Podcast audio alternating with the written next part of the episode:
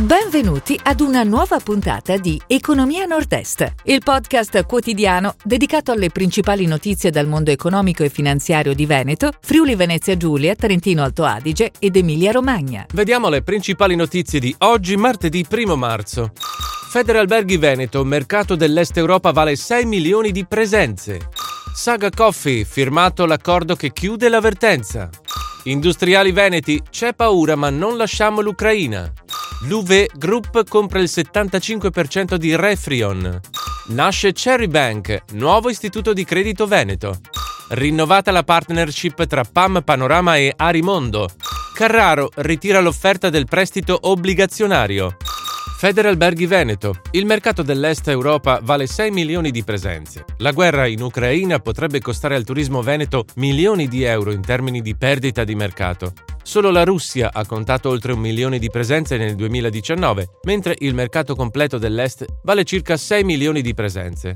Il settore alberghiero veneto deve far fronte, oltre al calo dei flussi turistici, anche al caro energetico che sta colpendo le strutture ricettive. Saga Coffee, firmato l'accordo che chiude l'avvertenza. È ufficiale l'accordo che chiude l'avvertenza dell'azienda del settore macchine da caffè di Gaggio Montano. L'intesa, che prevede l'assunzione entro l'anno di 137 lavoratori, è stata sottoscritta nella sede della regione Emilia-Romagna. Industriali veneti, c'è paura ma non lasciamo l'Ucraina. L'invasione russa ha colto di sorpresa anche chi lavora da anni in Ucraina. Eravamo impreparati, Nessuno voleva credere che si sarebbe arrivati a questo, ha raccontato all'ANSA il presidente di Confindustria Ucraina Marco Toson, costruttore padovano con attività a Kiev.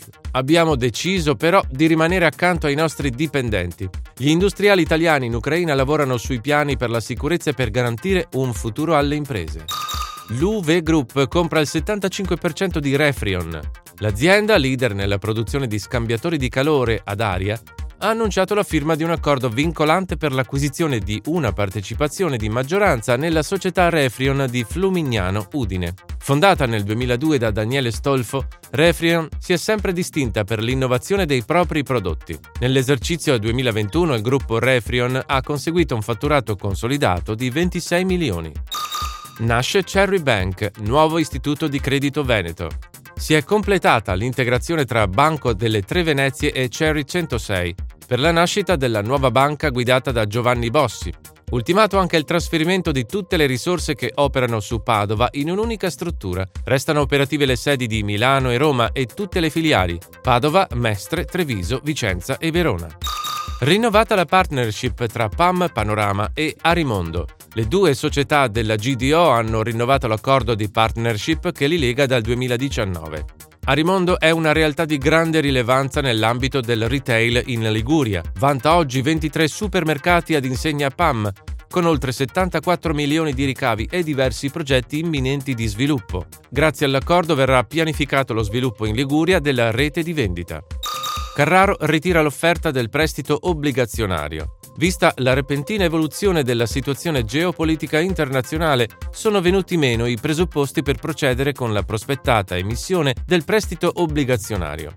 La potenziale emissione era volta ad ottimizzare la struttura finanziaria del gruppo Carraro, in futuro il gruppo padovano della meccanica valuterà la possibilità di accedere nuovamente ai mercati dei capitali di debito.